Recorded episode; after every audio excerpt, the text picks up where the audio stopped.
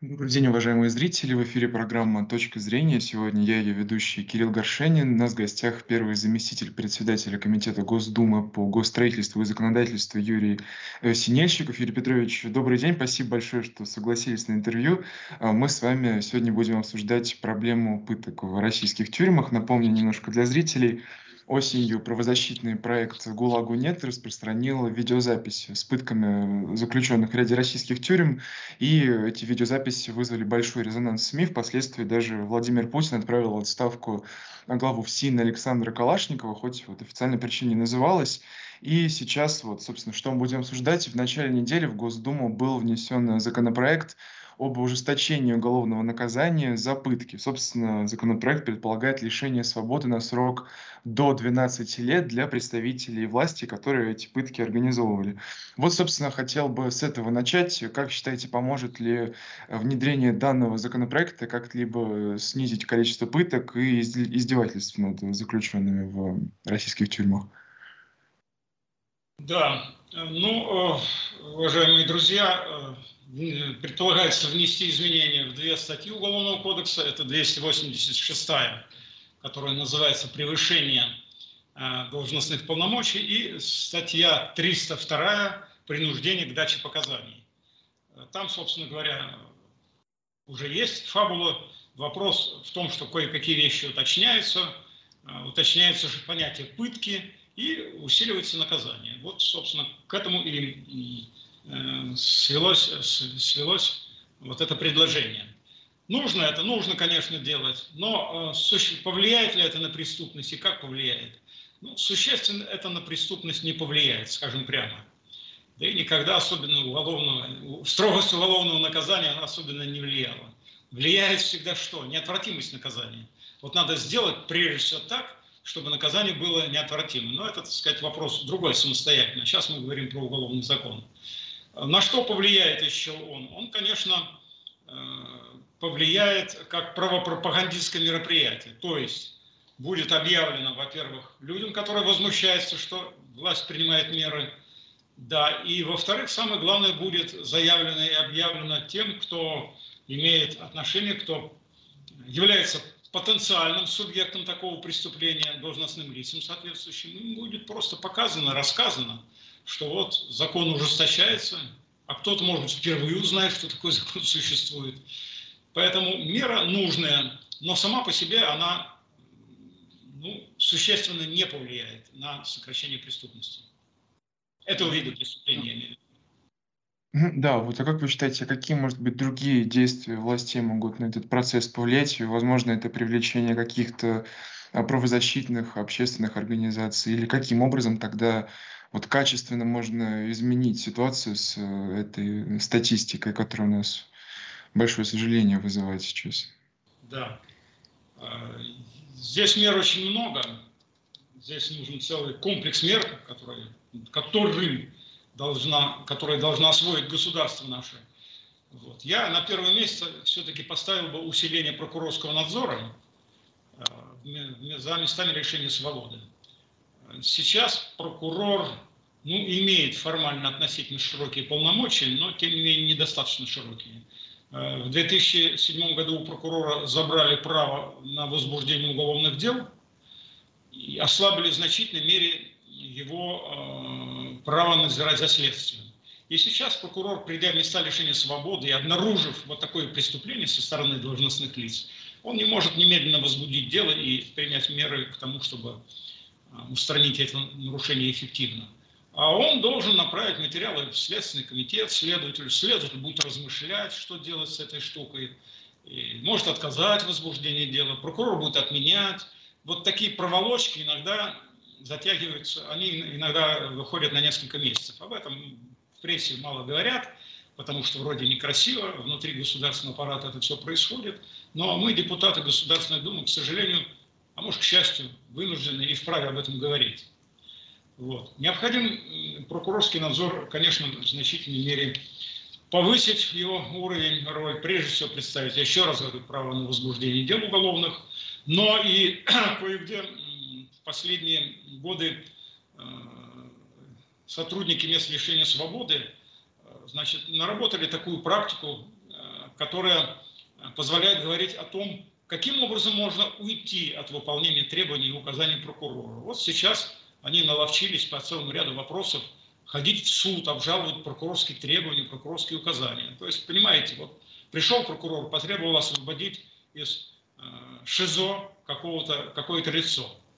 Э, требование его обязательно является. Но, тем не менее, бегают в суд, обжалуют, и освободить гражданина э, из карцера или из ШИЗО удается иногда спустя не только несколько дней, но и после того, как он уже отбыл это наказание дисциплинарное, где находился он за какую-то провинность, может быть, это была мелочевка или еще что-то. Э, это первое. Затем э, необходимо, конечно, усиление оперативной работы со стороны ведомства среди своих сотрудников.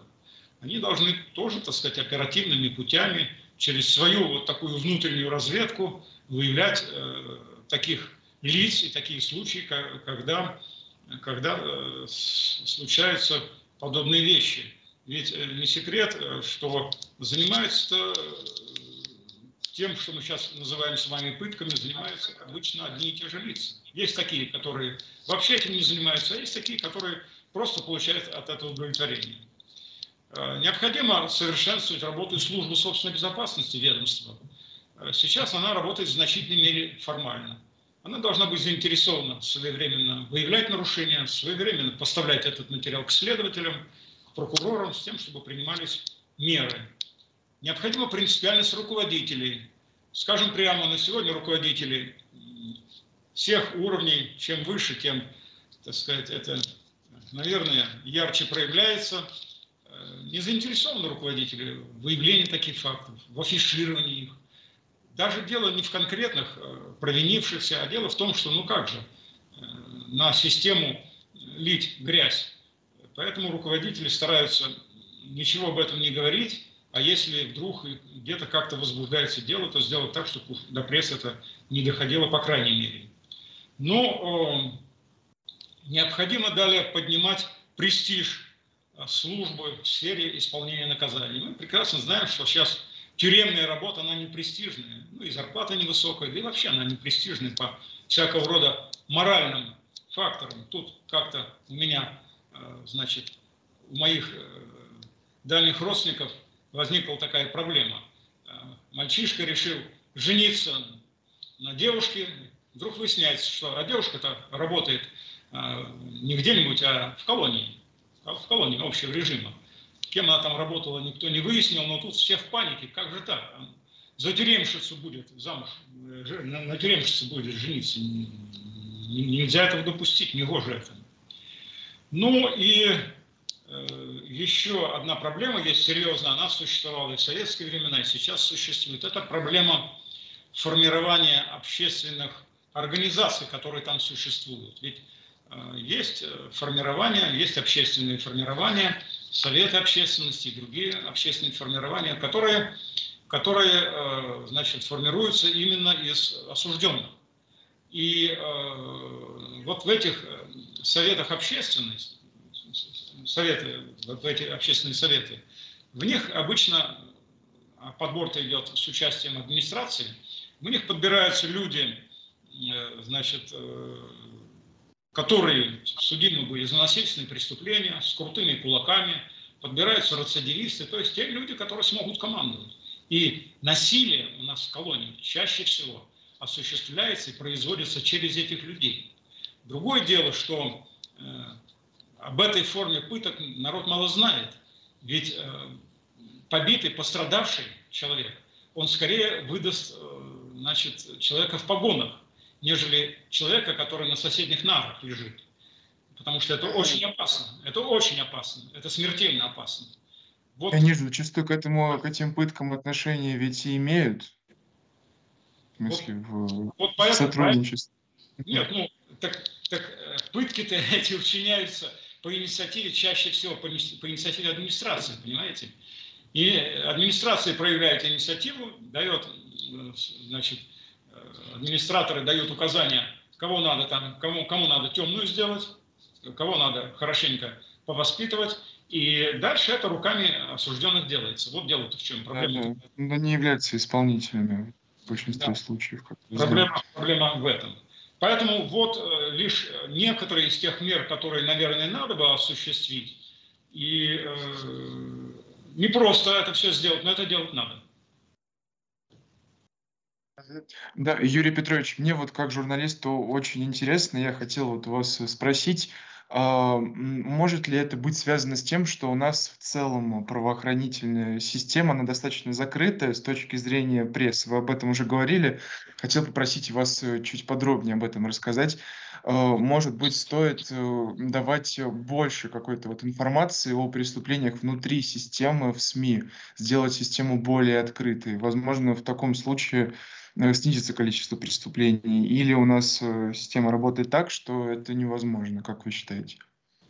Ну, система, конечно, должна быть открытой, но в крайности э, здесь тоже не надо до крайности доходить. У нас вот какое-то время, несколько лет назад, очень много говорили о том, что надо побольше запускать туда общественность.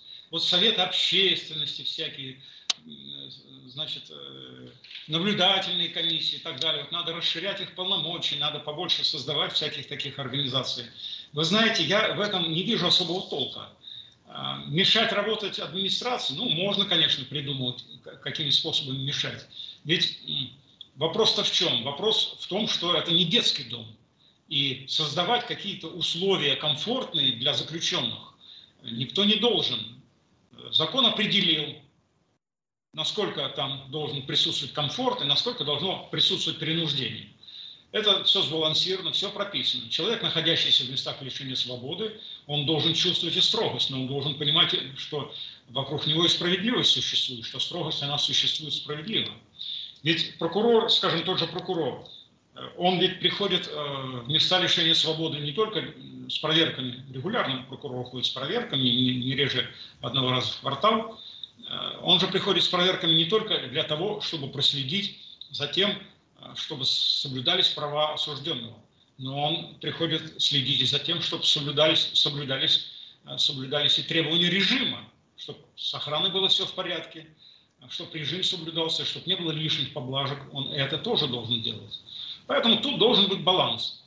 Ну, а насколько нужна открытость? В принципе, все должно быть открыто и доступно, но это не значит, что вот надо установить везде телевизоры и показывать, как там осужденные едят, пьют, отбывают наказания, работают, спят, стоят в строю. Конечно, это вовсе не значит, что вот надо разрешить э, смотреть за ними, отслеживать их каждый шаг на воле, на улице. Здесь должен быть баланс. Этот баланс, он в принципе-то определен, он известен. Но э, администрация колонии, конечно, чаще хочет, чтобы этот баланс нарушался в их пользу, чтобы меньше кто-то владел информацией, потому что, ну, понятно, понятно, что они достаточно часто ошибаются, что э, контингент э, сотрудников обычно, пусть они меня простят, или часто, часто, наверное, сказать надо такой термин употребить, с недостаточно высоким интеллектом, я имею в виду интеллект тех, кто там работает, и, э, ну, они, они, конечно, они, конечно, вынуждены, вынуждены руководство, зачастую вынуждено делать так, чтобы все это скрывалось. Это совершенно очевидная вещь. Но, э, понимаете... Я просто к чему это спросил? Да. Э, я, я к чему это спросил? Вот э, этот самый проект «ГУЛАГу нет», он, я так понимаю, незаконным путем получил все эти сведения и видеозаписи. В итоге вот э, на таком масштабном уровне начали происходить изменения вплоть вот до отставки главы ФСИН. И сейчас уже появились законопроекты. Вот может быть, если э, можно было получить эти данные законным путем, э, получилось бы Я думаю, закон повлиять. Бы их никак не получил. Но мы должны, мы люди, мы понимаем с вами прекрасно. Законным путем никто бы их ну, не получил. Вот. Если бы шла речь о законном пути, то там уже поставили бы много премного рогаток. Это совершенно точно, и никто не заинтересован в распространении этой информации. Ну, я вам скажу, конечно, и в советские времена не очень-то власть была заинтересована. Та власть, которую мы сейчас... Вот я, я в КПРФ состою как депутат, хотя мы говорим, что при той власти вроде бы, как, так сказать, власть, она была более справедливой, нежели сейчас. Но ведь Тогда тоже не очень-то афишировались эти нарушения. Я вспоминаю события, это событие еще 70-х годов, когда я расследовал значит, события в одной из колоний, где были массовые беспорядки, осужденные учинили массовые беспорядки за насилие в отношении их, которое было учинено. И от массовых беспорядков мы начали расследовать массовые беспорядки, бригады, которые я руководил. А закончилось тем, что мы их расследовали в течение недели, а закончилось тем, что мы начали расследовать дело в отношении сотрудников этой колонии. Вот, начиная там с ДПНК, дежурный помощник начальника колонии, заканчивая, так сказать, э, самим начальником, и прежде всего его заместителем. И вот, э, когда я предъявили, мы предъявили обвинение там, 9, 9 офицерам, 9 офицерам, то быстро вмешались очень большие начальники, сказали, ну позор на весь Советский Союз, ты вообще что думаешь-то, давай-ка поменьше. Поэтому вынуждены были кое-кого просто отпустить из-под стражи, вот для того, чтобы не было шуму на весь Советский Союз и на весь мир. Понимаете, осудили, осудили, конечно, людей, но осудили тех, кто был ближе всего вот к этому причастен. То есть даже тогда тоже как-то не очень хотели, чтобы это подлежало огласке. Поэтому проблема это существует. Она существует, конечно, и в других странах. И в других странах не очень это оглашают.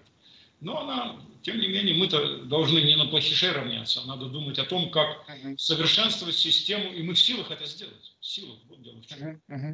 Да, вот, кстати, насчет опыта других стран тоже хотел вас спросить заключение.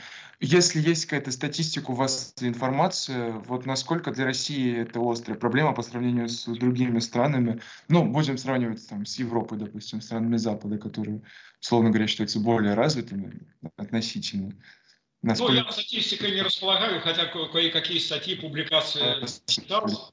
Раньше давно читал, сейчас иногда встречается, читаю. Я имею в виду научные публикации. Вот. Очевидно, что, конечно, в Европе это все несколько цивилизованнее, чем у нас. Ну, может быть, не, не намного, но поцивилизованнее. Но есть такие страны, как э, в Африке или там э, в Латинской Америке, в которых все еще намного хуже, чем в России. Повторяю, не просто хуже, а намного хуже.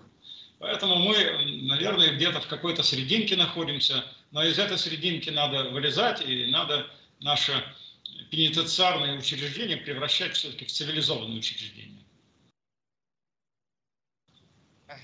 Да, хорошо, понял вас, Юрий Петрович. Это была программа «Точка зрения». Сегодня я ее ведущий Кирилл Горшенин. Напоминаю, у нас в гостях был э, первый заместитель председателя Комитета Госдумы по госстроительству и законодательству, заслуженный юрист России Юрий Синельщиков.